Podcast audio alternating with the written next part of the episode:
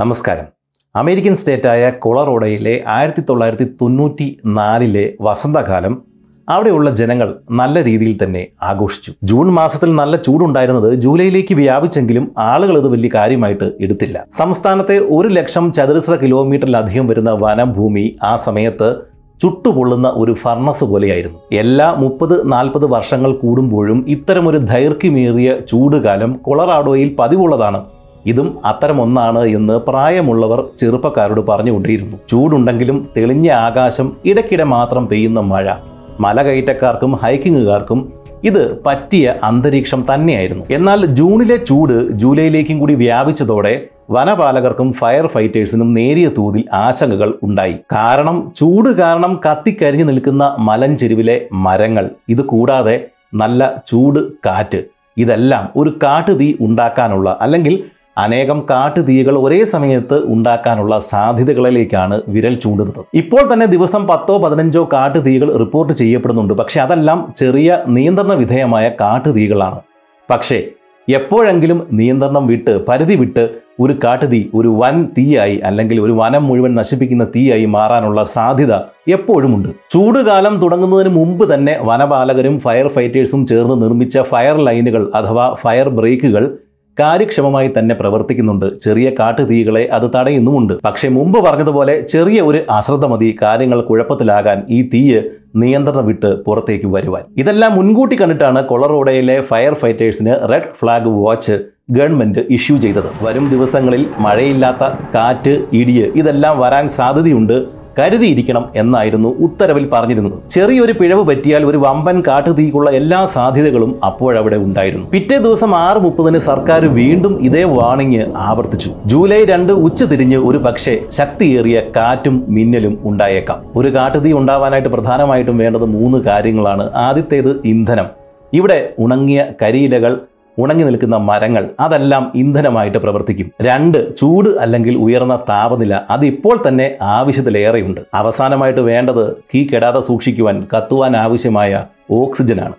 ഒരു കൊടുങ്കാറ്റ് ഈ മേഖലയിലേക്ക് വരിക എന്ന് പറഞ്ഞാൽ അതിന്റെ അർത്ഥം ഈ തീ കത്തുവാൻ ആവശ്യമായിട്ടുള്ള ഓക്സിജൻ പ്രകൃതി തന്നെ ആവശ്യത്തിൽ കൂടുതൽ സപ്ലൈ ചെയ്യുക എന്ന് തന്നെയാണ്. ഈ മൂന്ന് കാര്യങ്ങളെ ഇന്ധനം ചൂട് ഓക്സിജൻ ഫയർ ട്രയാങ്കിൾ എന്നാണ് വിളിക്കുന്നത്. ഫയർ ട്രയാങ്കിളിലെ മൂന്ന് കാര്യങ്ങളും ഒരുമിച്ച് വന്നു കഴിഞ്ഞാൽ ഒരു കാട്ടു തീക്കുള്ള എല്ലാ സാഹചര്യങ്ങളും സ്റ്റേജും തയ്യാറായി എന്നാണ് അർത്ഥം. ഇതിനു പുറമെ മഴയില്ലാത്ത ഇടിമിന്നലും കൂടി എത്തിച്ചേർന്നാൽ നാടകം ആരംഭിക്കുകയായി. പറഞ്ഞതുപോലെ അന്ന് ഉച്ചയ്ക്ക് മുമ്പ് ഏതാണ്ട് പതിനൊന്ന് നാൽപ്പതിന് മലമുകളിൽ ശക്തിയേറിയ മിന്നലുകൾ പ്രത്യക്ഷപ്പെട്ടു. കൊളറാഡോ സംസ്ഥാനത്തെ വടക്ക് പടിഞ്ഞാറ് ഭാഗത്തുള്ള ഒരു സംരക്ഷിത വനമേഖലയാണ് വൈറ്റ് റിവർ നാഷണൽ ഫോറസ്റ്റ്. ഈ റിസർവിനുള്ളിലാണ് നമ്മുടെ ആനമുടിയുടെ ഏതാണ്ട് ഉയരവും വലിപ്പവുമുള്ള സ്റ്റോം കിങ് മൗണ്ടൻ സ്ഥിതി ചെയ്യുന്നത്. ഈ മലകളുടെ താഴ്വരയിൽ ഏതാണ്ട് പതിനൊന്ന് കിലോമീറ്റർ അകലെ ഒരു ജനവാസ കേന്ദ്രമുണ്ട്. ഗ്ലെൻവുഡ് സ്പ്രിങ്സ് എന്നാണ് ആ ചെറിയ പട്ടണത്തിന്റെ പേര്. ഈ പട്ടണത്തിൽ നിന്നാലും അതുപോലെ തന്നെ ഈ പട്ടണത്തിലൂടെ പോകുന്ന ഇന്റർസ്റ്റേറ്റ് സെവന്റി എന്ന് പറഞ്ഞ ഹൈവേയിൽ നിന്നാലും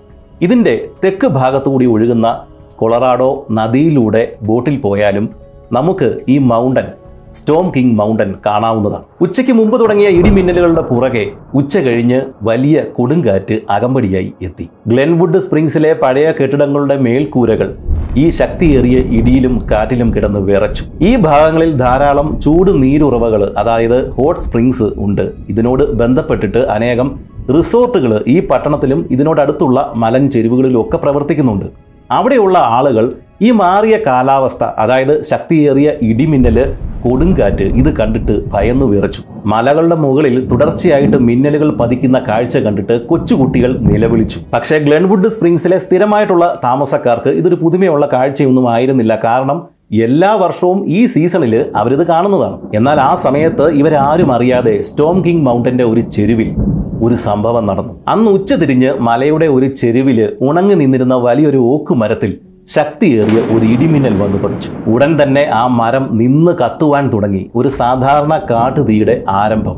പക്ഷേ ഇതത്ര സാധാരണ കാട്ടുതീ ആയിരുന്നില്ല. ശക്തിയേറിയ മിന്നലുകൾ ഇടിനാദങ്ങൾ.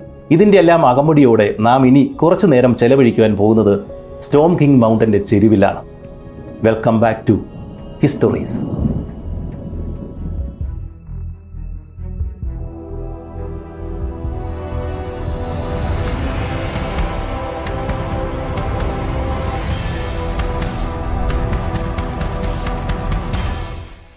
കാട്ടുതീകൾ പലതരത്തിലുണ്ടാവാം. സ്വാഭാവികമായി ഉണ്ടാകുന്ന കാട്ടുതീകളും മനുഷ്യനിർമ്മിത കാട്ടുതീകളും ഉണ്ട്. നാച്ചുറലായി ചെറിയ രീതികളിൽ ഉണ്ടാകുന്ന കാട്ടുതീകൾ നമ്മൾ അണയ്ക്കേണ്ട ആവശ്യമൊന്നുമില്ല. ഇങ്ങനെയുള്ള ചെറിയ തോതിലുള്ള കാട്ടുതീകൾ കാടിന് ഗുണകരമാണ് എന്നുള്ളതാണ് മറ്റൊരു വസ്തുത. ഇനി മുന്നോട്ട് പോകുന്നതിന് മുമ്പ് നിങ്ങൾ ഗ്ലോബൽ ഫോറസ്റ്റ് വാച്ച് എന്ന് പറയുന്ന ഒരു വെബ്സൈറ്റിൽ ചെല്ലണം. ആ വെബ്സൈറ്റിൽ റിപ്പോർട്ട് ചെയ്യപ്പെട്ടിരിക്കുന്ന ഇപ്പോൾ നിന്ന് കത്തിക്കൊണ്ടിരിക്കുന്ന വനങ്ങൾ ലോകത്ത് എവിടെയൊക്കെ ഉണ്ട് അല്ലെങ്കിൽ ലോകത്തിന്റെ ഏത് ഭാഗങ്ങളിലൊക്കെയാണ് ഇപ്പോൾ കാട്ടുതീയ് നിന്ന് കത്തുന്നത് എന്നുള്ള വിവരം നമുക്ക് ലഭിക്കും. അവിടെ ചെന്ന് കഴിഞ്ഞാൽ നമുക്ക് മനസ്സിലാക്കാം. ലോകത്തിലെ ഒട്ടുമിക്ക എല്ലാ രാജ്യങ്ങളിലും എല്ലാ സ്ഥലങ്ങളിലും തന്നെയും കാട്ടുതീകൾ ഇപ്പോൾ നിന്ന് കത്തുന്നുണ്ട്. എവരി ഫയർ ഈസ് യുണീക്ക് എന്നാണ് പറയപ്പെടുക. എന്നാൽ കാട്ടുതീ എങ്ങനെ കത്തിപ്പടരുന്നു എന്നതിനെ ആശ്രയിച്ച് നമുക്ക് ഈ കാട്ടുതീയെ പലതായിട്ട് തിരിക്കാം. ഇരുപത്തി അയ്യായിരം ഏക്കറിന് മുകളിലുള്ള വനഭൂമി ഒരു നാമ്പ് പോലും ഇല്ലാതെ കത്തിച്ചു കളഞ്ഞ ഒരു ഫയറിനെ കാട്ടുതീയെ നമുക്ക് ലാർജ് ഫയർ എന്ന് തന്നെ വിളിക്കാം. വലിയ മരങ്ങളെ ഒഴിവാക്കി അടിക്കാട് മാത്രമാണ് കത്തി നശിച്ചതെങ്കിൽ അതൊരു സർഫസ് ഫയറാണ്. എന്നാൽ ഇതേ സർഫസ് ഫയർ കുറച്ചുകൂടി ചൂട് കൂടിയതാണെങ്കിൽ മരങ്ങളുടെ വേരുകൾ വരെയും നശിപ്പിക്കും.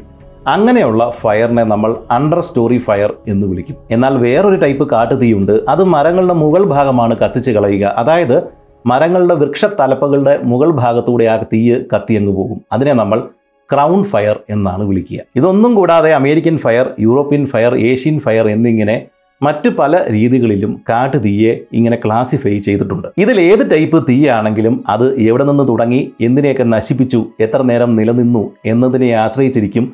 ഇത് കഴിഞ്ഞുള്ള കാടിന്റെ ഉയർത്തെഴുന്നേൽപ്പ്. കാട്ടുതീ സത്യത്തിൽ കാട്ടിലുണ്ടാവുന്ന മഴ മഞ്ഞ് തണുപ്പ് വെള്ളപ്പൊക്കം ഇതുപോലെ തന്നെ നാച്ചുറൽ ആയിട്ടുള്ള ഒരു സാധനം തന്നെയാണ്. അത് സ്വാഭാവികമായി ഉണ്ടാവുകയാണെങ്കിൽ മാത്രം. കാട്ടുതീയെ ആശ്രയിച്ച് പരാഗണം നടത്തുന്ന വൃക്ഷങ്ങളും സസ്യങ്ങളും ഒക്കെ ഉണ്ട് എന്നും കൂടി നമ്മൾ ഓർക്കണം. പുക കാരണമോ ചൂട് കാരണമോ ഒക്കെയാണ് ഇത്തരം സസ്യങ്ങളുടെ വൃക്ഷങ്ങളുടെ കായ്കൾ പൊട്ടിത്തെറിച്ച് അവ വിത്ത് വിതരണം നടത്തുന്നത്. ശരിക്കും പറഞ്ഞാൽ കാട്ടുതീക്ക് ശേഷമുള്ള കാടിന്റെ ഘടന അതിനു മുമ്പ് ഈ തീക്ക് മുമ്പ് ഈ കാട്ടിൽ ഏതൊക്കെ വൃക്ഷങ്ങളാണ് ഉണ്ടായിരുന്നത് എന്നതിനെ ആശ്രയിച്ചിരിക്കും. ഫയർ ഇൻടോളറന്റ് ആയിട്ടുള്ള സസ്യങ്ങൾ വൃക്ഷങ്ങൾ ഇതെല്ലാം കാട്ടുതീക്ക് ശേഷം ആ വനത്തിൽ നിന്നും അപ്പാടെ അപ്രത്യക്ഷമാകും. അല്ലാത്തവ ഫയർ ടോളറന്റ് സ്പീഷീസ് അവ വീണ്ടും നാമ്പെടുക്കും. എന്നാൽ മൂന്നാമതൊരു കൂട്ടർക്ക് ഫയർ റെസിസ്റ്റന്റ് സ്പീഷീസുകൾക്ക് ഇതൊന്നും ബാധിക്കുകയേയില്ല തലയെടുപ്പുള്ള കൂറ്റൻ പൈൻ പോലുള്ള വൃക്ഷങ്ങളാണ് ഇത്തരം ഫയർ റെസിസ്റ്റന്റ് മരങ്ങൾ അവയെ ഈ തീയ് കാര്യമായി ബാധിക്കാറേയില്ല. ഇനി മൃഗങ്ങളെ കാട്ടുതീ എങ്ങനെ ബാധിക്കും എന്ന് നോക്കാം മിക്കതും ഓടി രക്ഷപ്പെടുകയാണ് പതിവ്. അതിന് കഴിയാത്തവ പ്രസവിച്ചും മുട്ടയിട്ടും കൂടുകൂട്ടിയും ഒക്കെ കഴിയുന്ന പക്ഷികൾ മൃഗങ്ങളും ഒക്കെ ഇതുപോലെ തീയിൽ പെട്ടുപോകാനുള്ള സാധ്യതയുണ്ട്. ഇതിന്റെ കൂടെ പറയേണ്ട രസകരമായ ഒരു കാര്യമുണ്ട്. പ്രമുഖ എത്നോ ഓർണിത്തോളജിസ്റ്റായ ഗോസ്ഫോർഡ് പറയുന്നത് ബ്ലാക്ക് കൈറ്റ് പോലുള്ള ഇരപിടിയൻ പക്ഷികൾ തീ പടർത്തുവാനും കൊളുത്തുവാനും ഒക്കെ സഹായിക്കുന്നുണ്ട് എന്ന. മനുഷ്യനും പക്ഷികളും തമ്മിലുള്ള ബന്ധം പഠിക്കുന്ന ശാസ്ത്ര ശാഖയാണ് എത്നോ ഓർണിത്തോളജി ഗോസ്ഫോർഡ് പറയുന്നത് ബ്ലാക്ക് കേറ്റ് പോലുള്ള പക്ഷികൾ ചിലപ്പോൾ ഈ കത്തുന്ന തീയിൽ നിന്നും ചെറിയ ചുള്ളിക്കമ്പുകളൊക്കെ എടുത്തിട്ട് മറ്റു സ്ഥലങ്ങളിൽ കുറ്റിക്കാട്ടിലൊക്കെ കൊണ്ടിട്ടിട്ട് അവിടെ തീ പടർത്താനായിട്ട് സഹായിക്കും. കാരണം ആ കുറ്റിക്കാടുകളിൽ ഈ തീയെ പേടിച്ചിട്ട് കഴിയുന്ന എലികൾ മുയലുകൾ അങ്ങനെയുള്ള ചെറിയ ജീവികളുണ്ട്. അവയെ പിടിക്കുവാൻ വേണ്ടിയിട്ടാണ് ഇത്തരം പക്ഷികൾ ചില പരുന്തുകൾ ഈ പണി കാണിക്കുന്നത് അതായത് കാട്ടുതീ പടർത്തുവാൻ അവ സഹായിക്കുന്നത്. ഇത്തരം ചെറുജീവികളുടെ കാര്യമെടുത്താൽ അവർ ശരിക്കും ചെകുത്താനും കടലിനും ഇടയ്ക്ക് പെട്ടതുപോലെയാണ്. കാരണം അവർ ഇപ്പോൾ ഈ തീയുടെയും ഇരപിടിക്കുന്ന പരുന്തുകളുടെയും ഇടയ്ക്കാണ്. എന്നാൽ ഈ ഇരപിടിക്കുന്ന ഈ സമയത്ത് ഇരപിടിക്കുന്ന ഇത്തരം പക്ഷികളുടെ കാര്യമെടുത്താലോ അവരെന്താണ് ചെയ്യുന്നത്? പുര കത്തുമ്പോൾ ബീഡി കത്തിക്കുക അല്ലെങ്കിൽ വാഴ വെട്ടുക എന്നൊക്കെ നമ്മൾ പറയുന്നത് പോലുള്ള പ്രവൃത്തിയാണ് അവർ ചെയ്യുന്നത്. ഇതേ സമയം ചില ഉരകങ്ങൾ പാമ്പ് പോലുള്ള ചില ജീവികളൊക്കെ കുഴിക്കകത്ത് ഇറങ്ങിക്കിടന്നും അല്ലെങ്കിൽ നീന്തിയുമൊക്കെ രക്ഷപ്പെട്ട് ഈ കാട്ടുതീയിൽ നിന്ന് രക്ഷപ്പെട്ട് പോകാറുണ്ട്.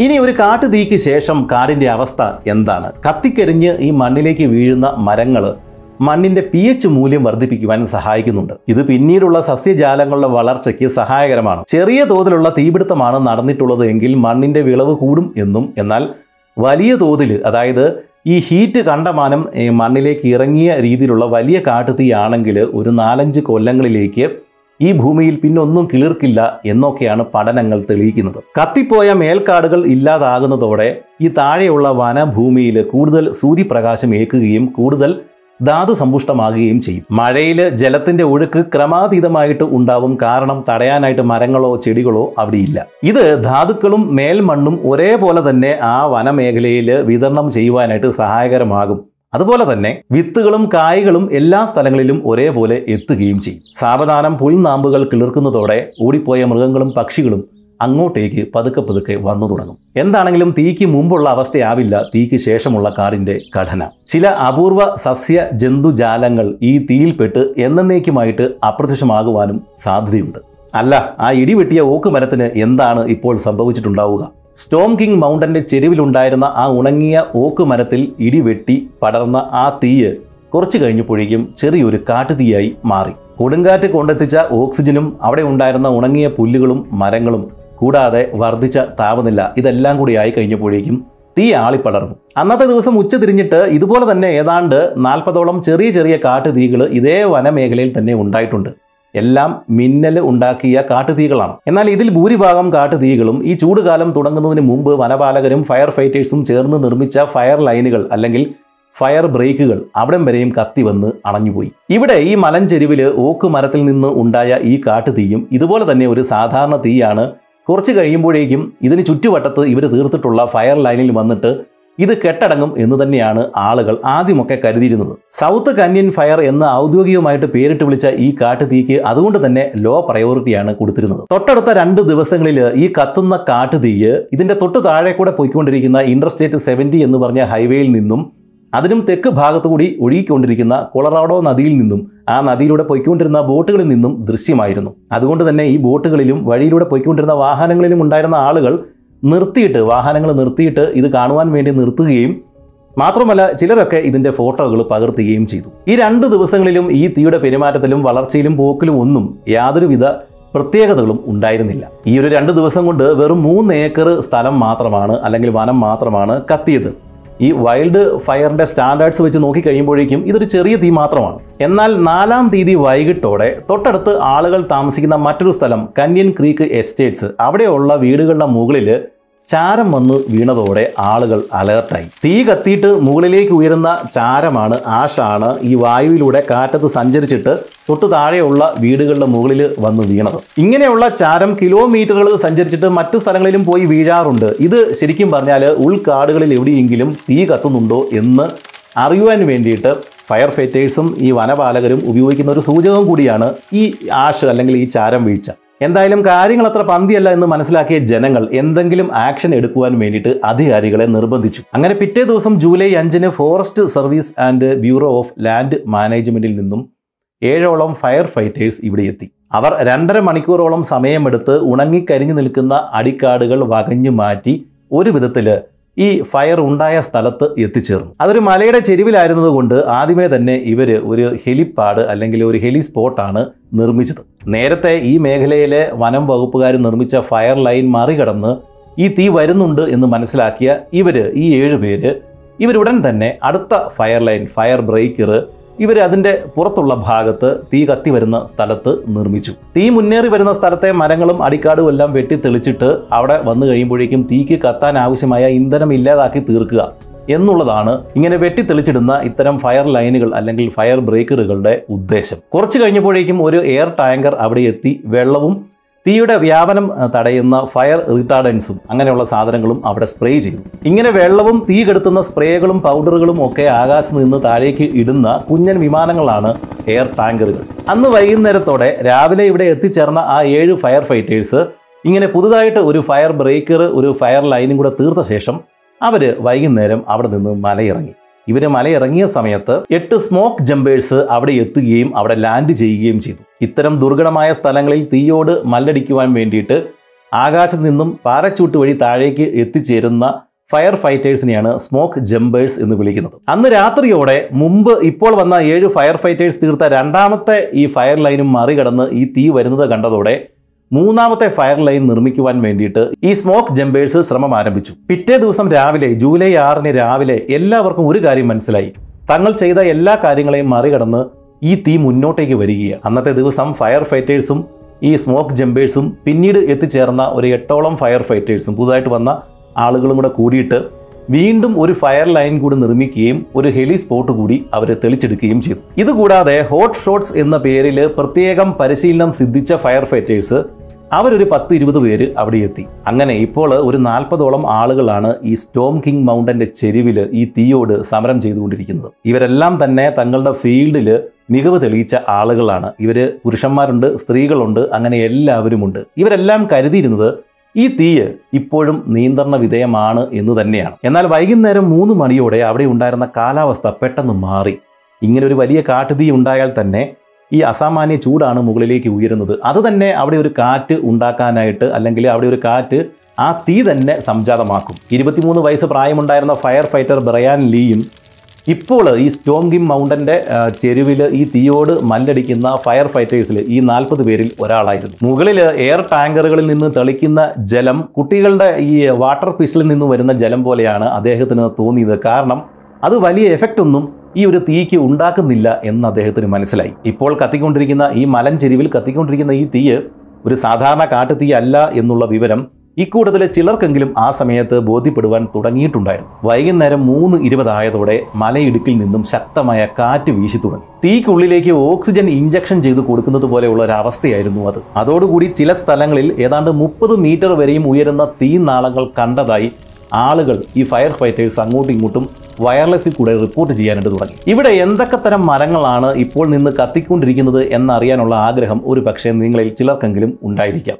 രണ്ട് പ്രധാന ടൈപ്പിലുള്ള മരങ്ങളാണ് ആ സമയത്ത് ഇവിടെ ഉണ്ടായിരുന്നത്. ഒന്ന് പിന്യോൺ പൈൻ എന്ന് വിളിക്കപ്പെടുന്ന ഒരു വൃക്ഷമാണ്. ഇതിന്റെ കുരു പണ്ട് കാലത്ത് അല്ലെങ്കിൽ ഇപ്പോഴും നേറ്റീവ് അമേരിക്കൻസിന്റെ ഭക്ഷണങ്ങളിൽ പ്രധാനപ്പെട്ട ഒന്ന് തന്നെയാണ്. പിന്യോൺ പൈനിന്റെ തടി കത്തുമ്പോൾ ഒരു പ്രത്യേക തരം മണമാണ് ഉണ്ടാവുന്നത്. അതുകൊണ്ട് ഇത് വീടിനകത്തുള്ള ചിമ്മിനികളിലും അല്ലെങ്കിൽ നെരിപ്പൂടിലും ഒക്കെ കത്തിക്കുവാൻ വേണ്ടിയിട്ടാണ് ആളുകൾ ഉപയോഗിക്കുന്നത്. പിന്നെയുള്ളത് സൈപ്രസ് മരങ്ങളുടെ വിഭാഗത്തിൽപ്പെട്ട ജൂനിപ്പർ എന്ന് വിളിക്കപ്പെടുന്ന മരങ്ങളാണ്. നമ്മുടെ ഹിമാലയത്തിൽ ഇതിന്റെ വേറൊരു ജാതി ഏതാണ്ട് നാലായിരത്തി തൊള്ളായിരം മീറ്റർ ഉയരം വരെയും വളരുന്നുണ്ട്. നമുക്കിനി സ്റ്റോം കിങ് മൗണ്ടന്റെ ചെരുവിലേക്ക് മടങ്ങി വരാം. അവിടെ വീശിക്കൊണ്ടിരിക്കുന്ന ശക്തിയേറിയ കാറ്റ് ഇപ്പോൾ കത്തിക്കൊണ്ടിരിക്കുന്ന ആ കാട്ടുതീ പടരുവാൻ സഹായിക്കുക മാത്രമല്ല കൂടുതൽ സ്പോട്ട് ഫയറുകൾ ഉണ്ടാക്കുകയും ചെയ്തു. തീ കത്തുന്ന സ്ഥലത്ത് നിന്ന് കത്തുന്ന കമ്പോ കരിയിലയോ അങ്ങനെയുള്ള വസ്തുക്കളൊക്കെ ആകാശത്തേക്ക് കാറ്റിൽ ഉയർന്നിട്ട് മറ്റൊരു സ്ഥലത്ത് ചെന്ന് വീണ് അവിടെ മറ്റൊരു തീ ഉണ്ടാക്കുന്നതിനെയാണ് സ്പോട്ട് ഫയറുകൾ എന്ന് വിളിക്കുന്നത്. പടരുന്ന ഒരു കാട്ടുതീയെ മനസ്സിലാക്കണമെങ്കിൽ നമ്മുടെ കൈപ്പത്തി ഉദാഹരണമായിട്ട് നമുക്ക് എടുക്കാം. ഈ കൈപ്പത്തി ഇങ്ങനെ വിരിച്ചു പിടിച്ചു കഴിഞ്ഞാൽ കൈപ്പത്തിയുടെ ഏറ്റവും ഈ മധ്യഭാഗത്ത് നിന്നാണ് നമ്മുടെ ഈ കാട്ടുതീ തുടങ്ങിയത് എന്ന് സങ്കല്പിക്കുക. കാറ്റിന്റെ ഗതിക്കനുസരിച്ചിട്ട് ഈ കാട്ടുതീ മുന്നോട്ട് പോകുന്നത് നമ്മുടെ വിരലുകൾ എങ്ങോട്ടാണോ ചൂണ്ടുന്നത് അങ്ങോട്ടേക്കാണ്. വിരൽ എങ്ങനെയാണ്? അല്ലെങ്കിൽ നമ്മുടെ വിരലുകൾ എങ്ങനെയാണോ നിൽക്കുന്നത് അതേ രീതിയിൽ തന്നെയാണ് തീ പല വഴിയെ കത്തിപ്പോകുന്നത്. അതായത് തീക്ക് പല ഫ്രണ്ടുകൾ ഉണ്ടാവും. ഇതിൽ ഏറ്റവും മുന്നിൽ പോകുന്ന ഈ ഫ്രണ്ടിനെ ഈ നടുഭാഗത്തെ വിരലിനെ ഏറ്റവും മുന്നിലുള്ള ആ ഭാഗത്തെ നമ്മൾ ഹെഡ് എന്ന് വിളിക്കും. ബാക്കിയുള്ളതെല്ലാം ഓരോ ഫിംഗറുകളാണ്. ഈ ഫിംഗറുകൾക്കിടയ്ക്ക് തീ ഇല്ലാത്ത കുറച്ച് ഗ്യാപ്പ് നമുക്ക് കാണാം. അതിനെയെല്ലാം ബേ എന്നാണ് വിളിക്കുന്നത്. ഇങ്ങനെ കാട്ടുതീയ് നമ്മുടെ വിരലുകൾ പോലെ മുന്നോട്ട് കത്തിപ്പോകുന്ന സമയത്ത് ഈ കത്തുന്ന സ്ഥലത്ത് നിന്നും കാറ്റത്ത് എന്തെങ്കിലും ചുള്ളിക്കമ്പോ കരിയിലെയോ കത്തി മുകളിലേക്ക് പോയിട്ട് ഈ കത്തി മുന്നേറുന്ന തീക്ക് ഏറ്റവും മുമ്പിൽ അല്ലെങ്കിൽ വശങ്ങളിലൊക്കെ പോയി പതിക്കുകയും അവിടെ മറ്റൊരു തീ ഉണ്ടാക്കുകയും ചെയ്യും. അതിനെയാണ് നമ്മൾ ഇപ്പോൾ പറഞ്ഞ സ്പോട്ട് ഫയറുകൾ എന്ന് വിളിക്കുന്നത്.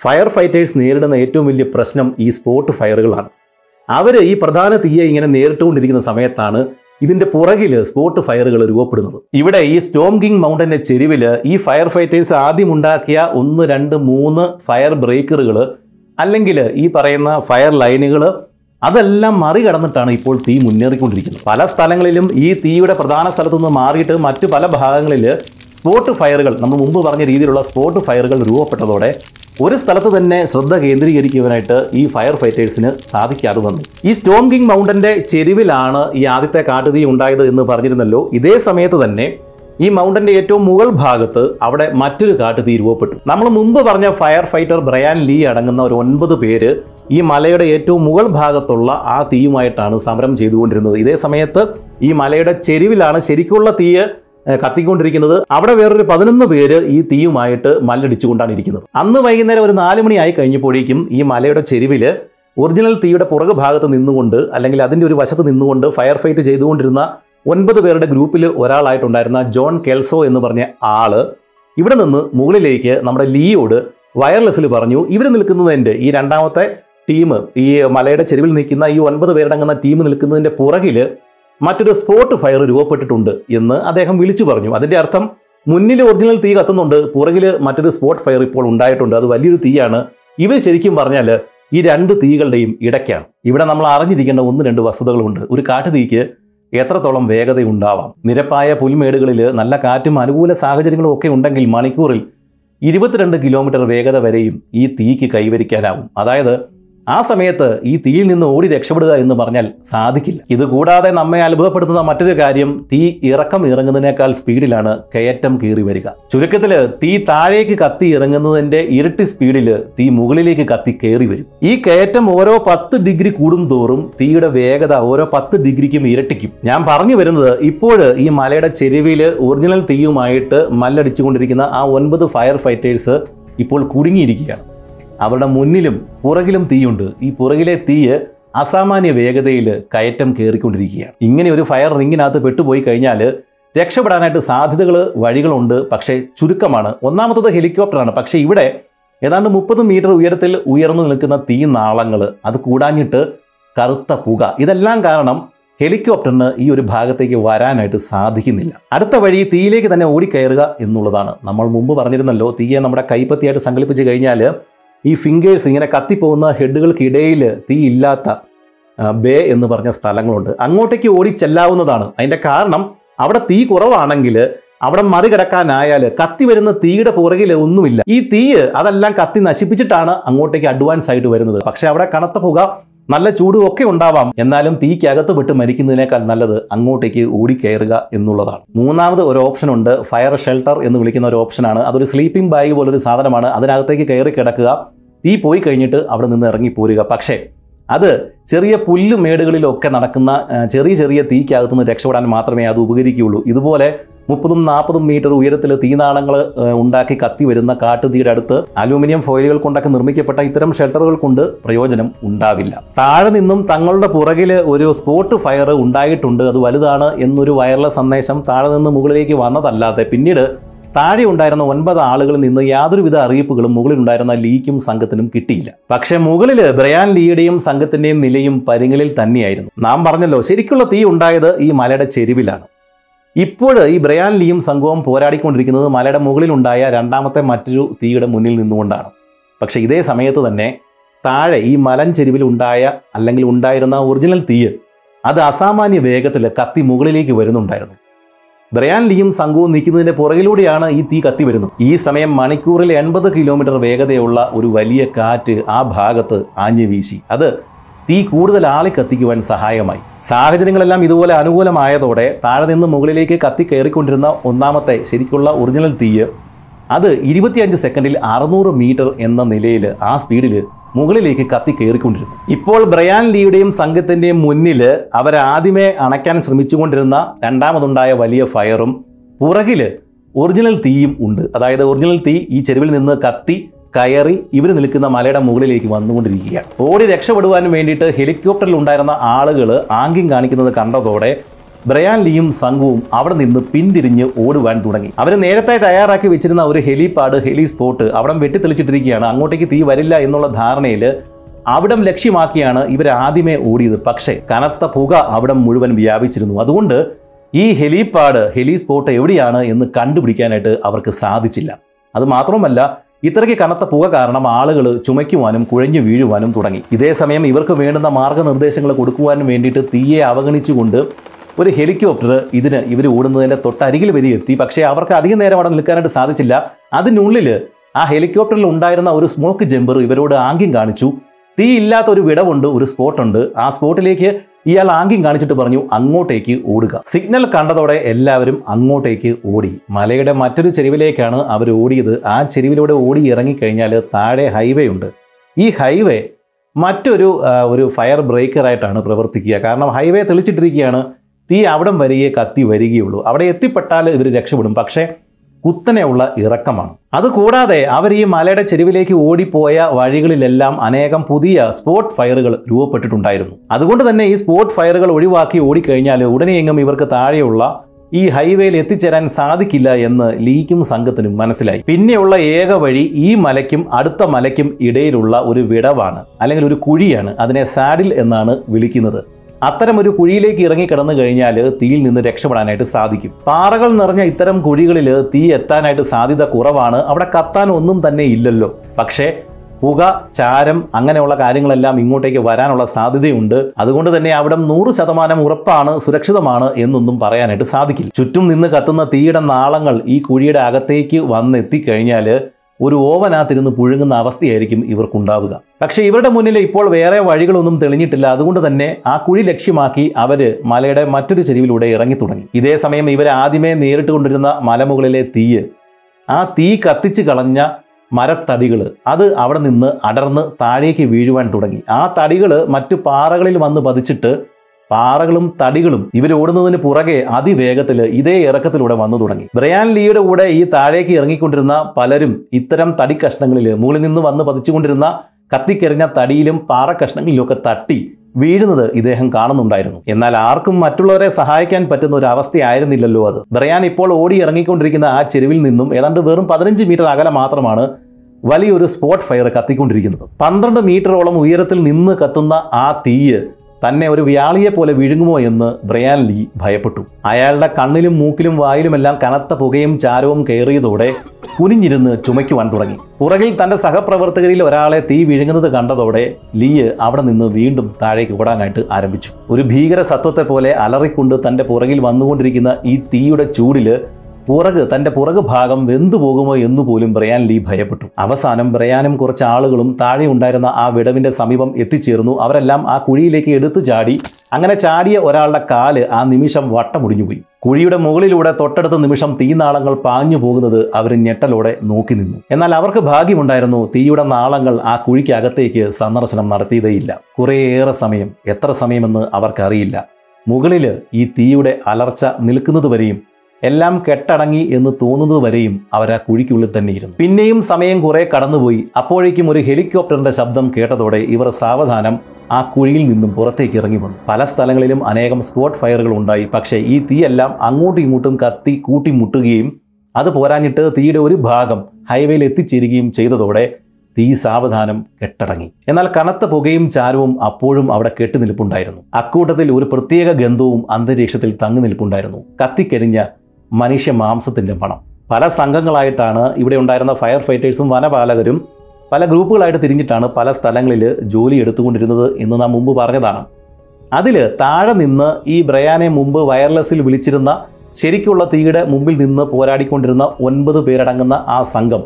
ആ സംഘത്തിലെ ഒരാൾ പോലും ജീവനോടെ രക്ഷപ്പെട്ടില്ല. കാരണം അവരൊരു ഫയർ റിങ്ങിനകത്ത് പെട്ടുപോയ കാര്യം നാം മുമ്പ് പറഞ്ഞതാണ്. മറ്റൊരു ഇരുപത്തിനാല് പേരുടെ സംഘം ഭാഗ്യം കൊണ്ട് മാത്രമാണ് രക്ഷപ്പെട്ടത്. അവരെ ജോലി എടുത്തുകൊണ്ടിരുന്ന സ്ഥലങ്ങളിൽ പുൽമേടുകളായിരുന്നു. അവിടെ പുല്ല് മാത്രമാണ് ഉണ്ടായിരുന്നത്. അതുകൊണ്ട് തന്നെ തീ നാലുപാട് നിന്നും വളഞ്ഞെങ്കിലും അവർക്ക് മുമ്പ് നാം പറഞ്ഞ ഫയർ ഷെൽട്ടറുകൾ അതിനകത്ത് കയറി രക്ഷപ്പെടാനായിട്ട് സാധിച്ചു. ചെറിയ തീയൊക്കെ വന്നു കഴിഞ്ഞാൽ ഇതിനകത്ത് കയറിയിരിക്കാം. ശുദ്ധവായു അതിനകത്ത് ട്രാപ്പായി കിടപ്പുണ്ട്. തീ പോയി കഴിയുമ്പോഴേക്കും സാവധാനം ഇതിൽ നിന്ന് പുറത്തേക്ക് ഇറങ്ങി വരാനായിട്ട് സാധിക്കും. അങ്ങനെയാണ് ഈ ഇരുപത്തിനാല് പേര് രക്ഷപ്പെട്ടത്. സത്യത്തിൽ കൂടുതൽ ഫയർ ഫൈറ്റേഴ്സും വനപാലകരും ഇങ്ങനെയുള്ള സന്ദർഭങ്ങളിൽ മരണപ്പെടുന്നത് ഈ തീ കത്തിയിട്ടല്ല വിഷവാതകം ശ്വസിച്ചിട്ടാണ്. താഴത്തെ ടീമിലുണ്ടായിരുന്ന ഒൻപത് പേര് അതിൽ സ്ത്രീകളും പുരുഷന്മാരും ഒക്കെയുണ്ട്. അങ്ങനെ ആകെ പതിനാല് ആളുകളാണ് ഈ മലയിൽ ഈ തീ അണയ്ക്കുന്ന ശ്രമത്തിനിടയിൽ അന്നത്തെ ദിവസം കരിഞ്ഞ് മരണപ്പെട്ടത്. അന്ന് അവരുടെ കത്തിക്കരിഞ്ഞ ശരീരങ്ങൾ കിടന്നിരുന്ന സ്ഥലത്ത് ഇന്ന് കുരിശുകൾ നാട്ടിയിട്ടുണ്ട്. കാട്ടുതീക്ക് ശേഷം ഇത്തരം വനഭൂമികളിൽ എന്തൊക്കെ മാറ്റങ്ങളാണ് ഉണ്ടാവുക എന്ന് നാം മുമ്പ് പറഞ്ഞതാണ്. മരങ്ങളും പുല്ലുകളും കത്തി നശിച്ച ആ ഭൂമിയിലേക്ക് വീണ്ടും മഴ പെയ്തു. അതിശക്തമായി കുതിച്ചു പാഞ്ഞ മഴവെള്ളത്തെ പിടിച്ചു നിർത്തുവാനായിട്ട് അവിടെ മരങ്ങൾ ഇല്ലായിരുന്നു. അതുകൊണ്ട് തന്നെ മണ്ണിടിച്ചിലുകൾ പിന്നീടുള്ള മാസങ്ങളിൽ തുടർക്കഥയായി മാറി. അതേ വർഷം തന്നെ സെപ്റ്റംബറിൽ ഈ ഭാഗത്ത് തന്നെ ഇതേ മലയുടെ ഒരു ഭാഗം ഇൻട്രസ്റ്റേറ്റ് സെവന്റി ഹൈവേയിലേക്ക് ഇടിഞ്ഞു പോവുകയും അവിടെ ഉണ്ടായിരുന്ന മുപ്പതോളം കാറുകൾ അതിനുള്ളിൽ പെട്ടുപോവുകയും ചെയ്തു. കാലം കടന്നുപോയി. മറ്റൊരിടത്ത് എവിടെയൊക്കെയോ ജനിച്ചിട്ട് തങ്ങളുടെ ഈ ഒരു ചെറിയ പട്ടണത്തെ രക്ഷിക്കുവാൻ വേണ്ടിയിട്ട് ഇവിടെ വന്ന് ജീവൻ വെടിഞ്ഞ ആ പതിനാല് പേരുടെയും കഥകൾ ഇവിടെയുള്ള ഗ്രാമങ്ങളിലെയും പട്ടണങ്ങളിലെയും ആളുകൾ ഇപ്പോഴും പറയുന്നുണ്ട്. ഇന്ന് നമുക്ക് മലയുടെ മുകളിൽ അന്ന് കത്തിയ സ്ഥലങ്ങൾ സന്ദർശിക്കുവാൻ പാകത്തിൽ പുതിയ വഴികൾ രൂപപ്പെട്ടിട്ടുണ്ട്. പക്ഷേ ആ വഴിയുടെ തുടക്കത്തിൽ താഴെ ഈ പതിനാല് പേരുടെയും ചിത്രങ്ങളും കഥകളും ആലേഖനം ചെയ്ത ഒരു സ്ഥലമുണ്ട്. അവിടെ പ്രാർത്ഥിച്ച ശേഷമാണ് എല്ലാവരും ഇപ്പോൾ മല കയറുക. നമ്മുടെ നാട്ടിലും വനമേഖലകളിൽ നാം പോകുന്ന സമയത്ത് ഇത്തരം സംഭവങ്ങൾ നമ്മൾ ഓർത്തിരിക്കേണ്ടത് അനിവാര്യമാണ്. മനുഷ്യനുണ്ടാക്കുന്ന കാട്ടുതീയിൽ നല്ലൊരു ശതമാനം വനം സന്ദർശിക്കുവാൻ ചെല്ലുന്ന നമ്മെ പോലുള്ള ആളുകൾ ഉണ്ടാക്കുന്നതാണ്. രണ്ടായിരത്തി പതിനേഴിലാണ് എന്ന് തോന്നുന്നു കേരള കർണാടക അതിർത്തിയിൽ ഇതുപോലെ ഒരു വനപാലകൻ കാട്ടുതീയിൽ വെന്ത് മരിച്ചതാണ്. അതുപോലെ തന്നെ രണ്ടായിരത്തി ഇരുപതിൽ തൃശ്ശൂർ ജില്ലയിൽ കാട്ടുതീ അണയ്ക്കാനുള്ള ശ്രമത്തിൽ ഇതുപോലെ തന്നെ നമ്മൾ ഇപ്പോൾ പറഞ്ഞ വീഡിയോയിലെ കഥ പോലെ തന്നെ ഫയറിനുള്ളിൽ ട്രാപ്പായിട്ട് മൂന്ന് പേര് മരണപ്പെട്ടിട്ടുണ്ട്. ഇതിന് സമാനമായി തമിഴ്നാട്ടിലും മറ്റും ട്രക്കിങ്ങിന് പോയ ആളുകൾ ഇതുപോലെ കാട്ടുതീയിൽ ട്രാപ്പായി വെന്തു മരിച്ച സന്ദർഭങ്ങളും സംഭവങ്ങളും നാം കേട്ടിട്ടുള്ളതാണ്. വനത്തിന്റെ അരികിൽ അല്ലെങ്കിൽ വനപാതകളിൽ നാം കാണാറുണ്ട് കാട്ടുതീ തടയുക എന്ന ബോർഡ്. ആ ബോർഡിന് അനേകം മൃഗങ്ങളുടെയും മനുഷ്യ ജീവനുകളുടെയും വിലയുണ്ട്. നാം ഈ വീഡിയോയിൽ പറഞ്ഞ സൗത്ത് കന്യൻ ഫയറിന്റെ കൂടുതൽ വിവരങ്ങൾ അറിയണം എന്ന ആഗ്രഹമുള്ളവർക്കായി ഒരു പുസ്തകം റെക്കമെൻഡ് ചെയ്യുന്നു. Fire on the mountain the true story of South Canyon fire എന്നാണ് ആ പുസ്തകത്തിന്റെ പേര്. ഇത് ആമസോണിൽ ലഭ്യമാണ്. ലിങ്ക് താഴെ കമന്റിൽ പിൻ ചെയ്തിട്ടുണ്ട്. നമുക്ക് വീണ്ടും കാണാം. നന്ദി നമസ്കാരം.